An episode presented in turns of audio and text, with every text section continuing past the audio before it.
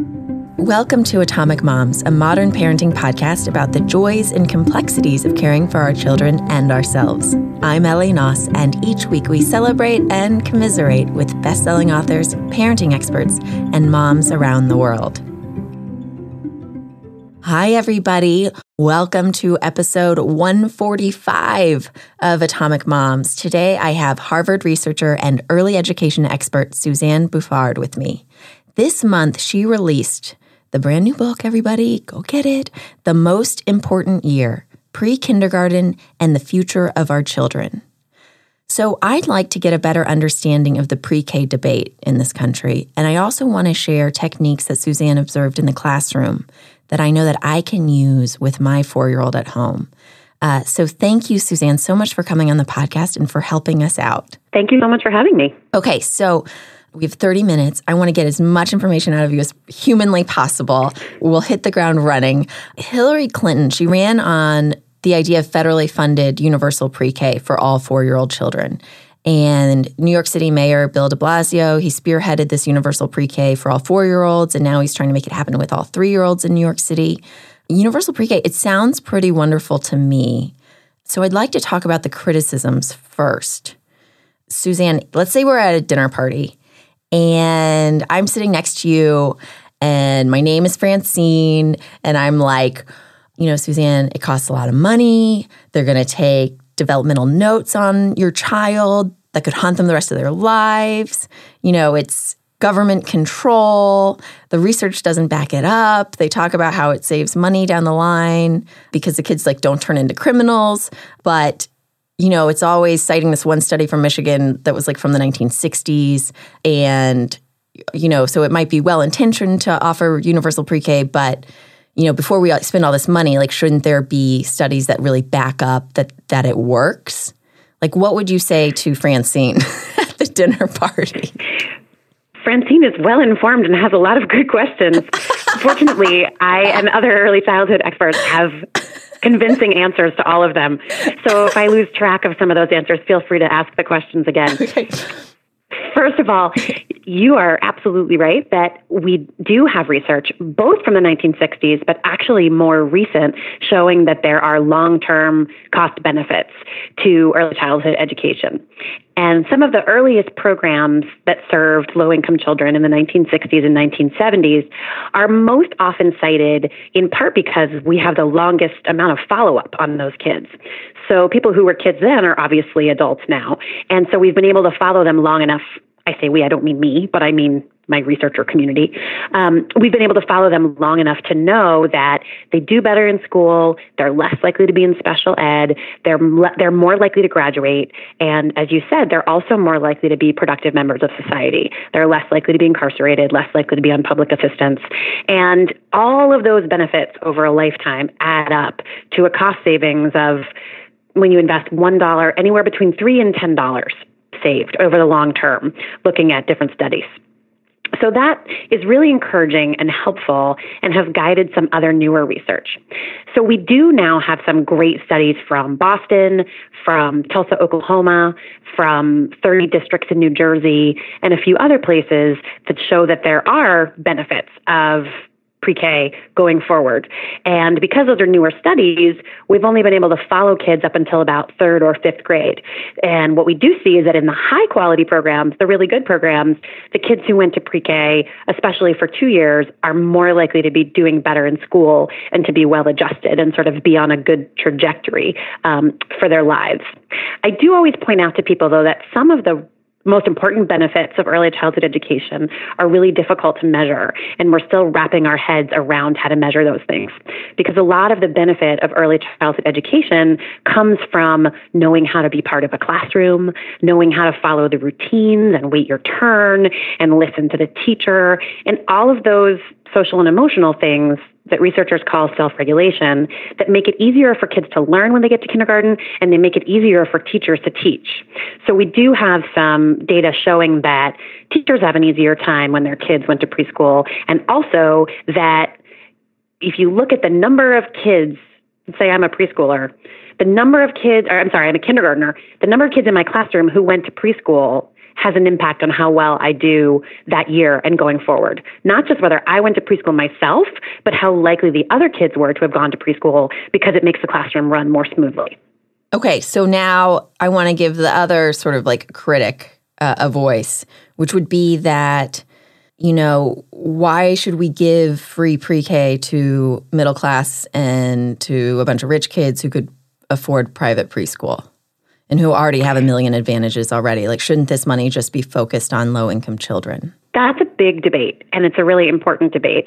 Um, sometimes when you see it written about, it's mentioned as targeted versus universal pre K. Universal being for everyone, and targeted being for families with the lowest income and the least means who arguably need the services the most.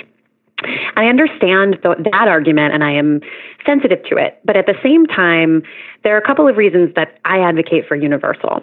One is that low income children and children of color who tend to receive less quality education services actually do better in diverse classrooms.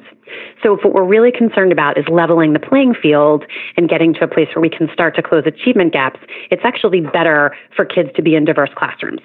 And the research studies show that for the middle class kids, they don't necessarily do better than they would if they were in in homogeneous classrooms, but they don't do worse. They still do well. They still do fine. And I would argue that they benefit from that diversity in many ways that we're not measuring on tests. And my family has chosen our school district in large part because it's very diverse, and we think it's really important for our kids to grow up with people from all different backgrounds. Now, the second piece of it is that, as I don't, as I probably don't have to tell many of your listeners, even middle class families are really struggling to be able to afford to pay for childcare and early education. Yeah, my sister is at University of Texas and a year of college for her is cheaper, is so much less expensive than a year of preschool for my 4-year-old. That's right. And there was a study fairly recently that showed that in almost half of states that was true that in state college tuition is cheaper than childcare and early education. And as a result of that, there was also another recent study that showed that about 2 million parents are working fewer hours or not in the workforce, you know, they want to be because they can't afford the childcare costs. So that has a real economic impact on individual families and on the society as a whole. And in the book, I tell the story of many different families as they're navigating this process of finding and paying for early education. And one of the families that I follow talked a lot about how, because they were paying for preschool, they couldn't afford to save for a house. They were by most people's standards, comfortable, but they were making choices about their future and their children's futures based in large part on what it was costing to send their oldest child to preschool. And then they ended up deciding that they couldn't afford to send their youngest to preschool until she was eligible for the free public schools program. And that's something that is really common. And when we look around, only about two thirds of the country's four year olds are in some kind of early care program, and about a third of children are in publicly funded pre K programs. And even though that number has increased quite a bit in recent years, there is still a large number of kids and families who are not in programs because of financial reasons. Now, you also alluded at the beginning to another criticism that sometimes people have about universal pre K, and that's the idea that some people don't want their children to be in pre K or don't believe that it's good for children to be outside of their families. And the first thing to note is that pre K programs are always voluntary and optional, and there is nowhere that it is required. But I think it's also important for people to understand that early education programs don't replace parenting and family relationships, they supplement them. And of course, parents are children's first and most important teachers. But there are certain things that kids and parents can get out of an early childhood classroom that they can't get at home. And one of those things is functioning as part of a group and in a classroom. And no matter how well you teach your child social and emotional and self regulation skills at home, there are some things that just don't come up at home or don't come up in a play group when you're there and when, when you're with kids that you and your child have chosen to be with. Um, there are certain skills about getting along in the world that kids develop better in an independent setting. So we do sometimes still hear this criticism about the nanny state and the fact that kids should be home with their parents. But I really want to reassure people that I have never seen a pre K program that was trying to take over for the family. Instead, programs actually often have really good strategies and tips and ideas that they can share with families to help make the process of parenting a little bit easier. And when everybody's on the same page, it actually is better for the kids because they're getting support from multiple adults who love them and care for them, and they're getting the best of everybody's information and strategies. I'm excited to get into some of those supplemental techniques with you that we can use with our children. Yesterday with Sabrina, I I think I asked her a thousand questions. I might have leaned in a little too hard on the open ended questioning because I got so excited about it in your book. But first, I want to ask this is, I, am I the only one? It seems incredibly confusing right now. I, I keep hearing, you know, there's DK, there's TK, there's ETK. I'm just like, what is all of this? I'm assuming that most of this just means school before kindergarten. That's right. And it can be very confusing because there are so many terms. And people sometimes ask me, what's the difference between nursery school and preschool and pre K? And it, it, there really isn't one. I, I, try not to get hung up on terms, and, and other people shouldn't either. Often pre K is used to refer to publicly funded preschool programs, or where I live, they call it junior kindergarten in Boston, they call it K1, and kindergarten is K2. So there's all this different lingo. But the, the lingo doesn't matter. What really matters is that the environment is right for kids and that they're doing things that are age appropriate and good for kids. But the other piece of it that's so confusing is that there's no central place for parents to find out what their options are. No, it's crazy. I was Googling it all weekend. I'm like, what? Yeah. I mean, I know that my preschool goes another year because uh, she's also you know the whole thing about like when was your child born? And if you have a fall birthday then in los angeles i guess you're eligible for state funded pre-k but i couldn't figure out where she would go.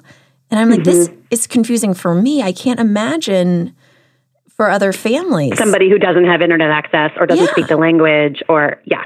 And in a lot of places, certainly where I live, the best information comes from talking to other parents who have been to information sessions. And if you're not connected into that kind of network or you're connected into a parent network, but your parent network is all people who are new to the country or new to the city and you're all, you know, kind of struggling together, it can be really problematic in terms of making sure that everybody has an equal opportunity.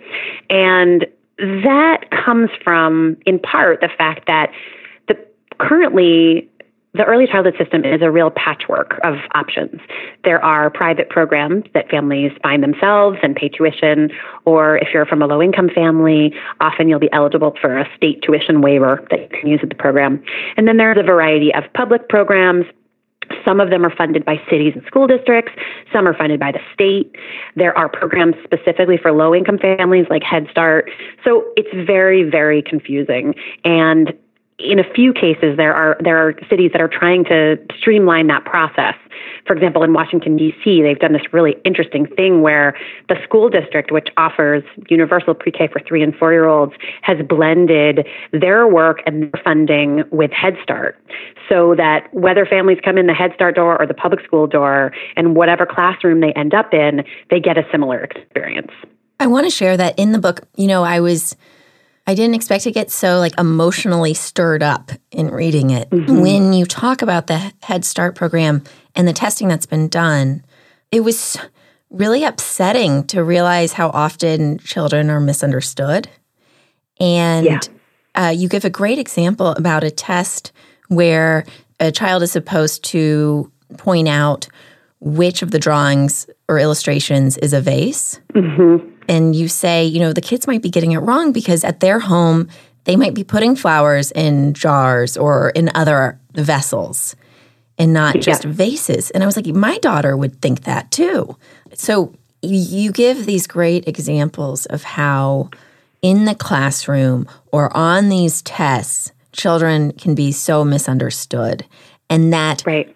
it's upsetting to think about how often a child could be dismissed or basically told that they're wrong or that not to trust what they're saying just because adults aren't more creative in their thinking. Like they're not getting in the child's brain. Yeah, that's exactly right. And that is one of the things that was most interesting to me in learning about good teachers and what they do.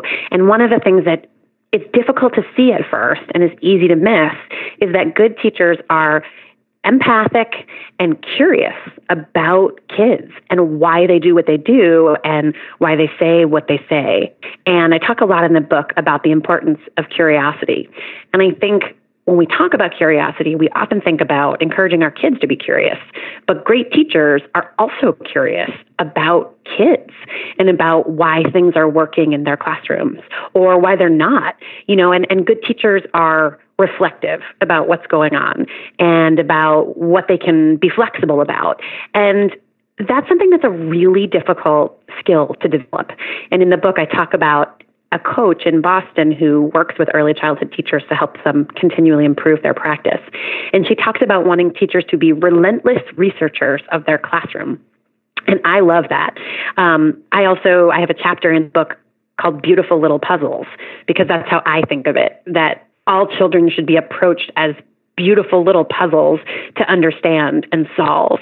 And um, you know you've you've found a good classroom and a good teacher when they can figure out every kid and they can see the best in every kid.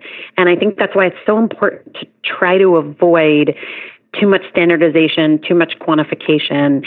And I'm not completely anti assessment, but it should be done in an age appropriate way. And it should be done in a way that's helpful to teachers and programs, but doesn't label individual kids. So you also share that studies show that children learn more from guided play than totally unstructured free play. Because, you know, we talk a lot about, you know, f- like my daughter's at a play based preschool. And, mm-hmm. um, but I was very interested in that idea of guided play. So you talk about thought provoking and open ended questions. Uh, I'm wondering if you could share some lines we can say to our kids, basically. Sure. And I think it's important to note that kids do need time for free play. That's really important. But in classrooms and even in our homes, we want them to have some times when they are intentionally learning certain things and certain skills. And it's even less about developing basic skills and more about encouraging them in the process of thinking critically and deeply and learning something. I often hear parents talk about this this debate over play based versus more structured, and young children learn best through play period, whether it's free, free play or more structured. So a lot of preschools now will say on their websites and in their information sessions that they're play based. And that's great and it's really important. I'm not sure how much it really means now because I think mm-hmm. everybody kind of says it. So yeah. there are different kinds of play. And when I talk about guided play, research shows us that if you want kids to learn something specific, you have to set up the learning environment in a particular way that's going to encourage them to do that and then ask them questions that are going to push them and nudge them in a gentle way to think a little bit more deeply about what they're doing. So, for example, I visited an early childhood classroom in New Jersey where the coaches and the teachers told me that they had evolved over time from an approach where they just put out materials and let kids do whatever came to them and, and whatever they thought of to using a slightly more I don't even want to say structured, but a slightly more shaped curriculum where they would set up a number of activities, six or seven activities at different tables. And kids could go around and choose their activities and they had lots of opportunity to have autonomy, but there was a learning goal in mind. So I think, for example, about a classroom that I visited many times in Boston that did this really well. And at one table, there was a math game called Apples. No, what was it called? Um, Hi Ho Cherry-O. It's kind mm-hmm. of a counting game, and it's a board game. And that's a game you can get at the store. I'm not endorsing it per se. It's just one of those games that's out there. Um, hey, I want table, sponsors. No, I'm kidding. at another table, kids were they had cards that had the first letter of their first name, and they were gluing yarn in the shape of the letter or using macaroni and gluing it over the shape of the letter. And to them, that was fun and that was arts and crafts, but it was also teaching them about the letter that's at the beginning of their name. And those kinds of things help kids to develop skills and to push them a little bit further, but they, but they are fun and they're playful. And then to give you another example, you can kind of embed this philosophy also in slightly more free play.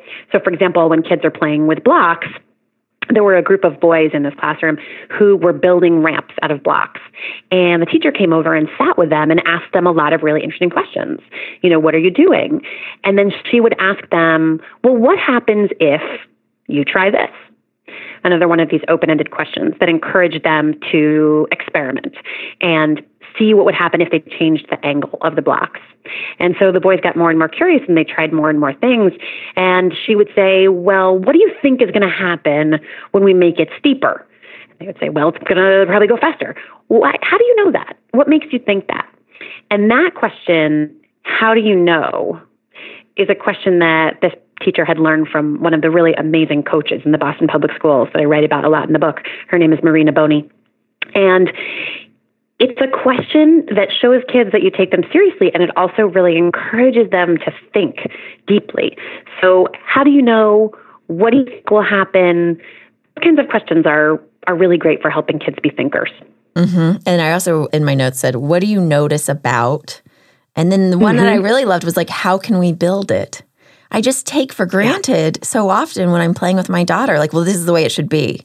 And it's like, no, stop. Like, little researcher, let her share it with me. And then her way is usually like a million times more inventive than what I want to sort of put on our experience together. Like, she, and it makes it way more entertaining for me to play with her because she's so yeah. much more inventive than I am.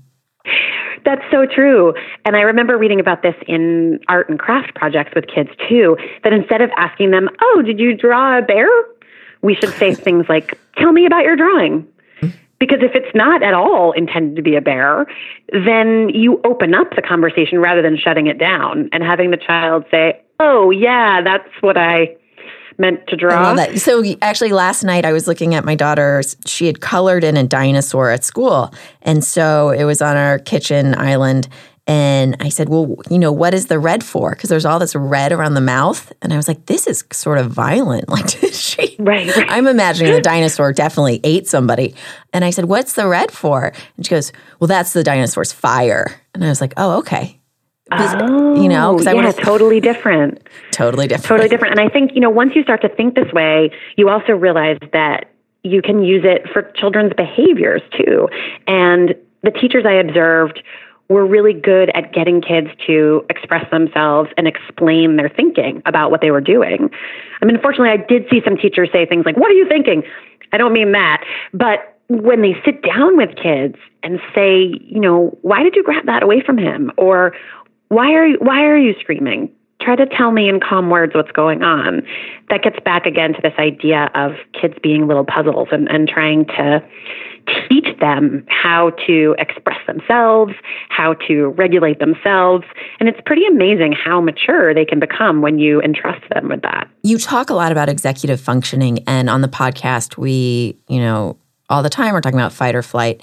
And with the self regulation, I want people to read this book because you've got some great examples of how, again, we misunderstand our children, where there's a little boy who, whenever he spells the first letter of his name, he flips it, or it's like the B is always flipped the, the backwards. Six, writing the six backwards. The six backwards. That's it. So this, so listeners, this little boy is always writing a six, but it's always backwards. And read the book to figure out why he does that, because it's not why we would think it just makes you stop and think, oh man, you know, we we have these ideas of why our children are behaving a certain way or like why can't they just figure this out? And and we might be totally off base as to why they're doing certain a thing a certain way. And it's hopeful too because when you read the story, you'll realize that the fix was actually really simple. Really simple. And it makes me think about what are the ways that my child acts impulsively and what are more creative ways that I can get her to take a moment, a deep breath. We're about to fly to New York and she gets really ramped up at the airport. And it's like, okay, well, how can I help her? What are going to be my strategies to help her executive functioning. That's so exciting to hear because I, I, do I find it really inspiring too, and so I'm really glad that it inspires you to kind of look look deeper and say what is she worried about and what strategies can we give her. Yeah. And also, kids are pretty good at coming up with their own strategies. Amazingly enough, if you can help them pinpoint what's going on, sometimes they can they can help you come up with a strategy. Like they'll come up with the solutions for us. Mm-hmm. So this blew my mind. I've got to share it before we go.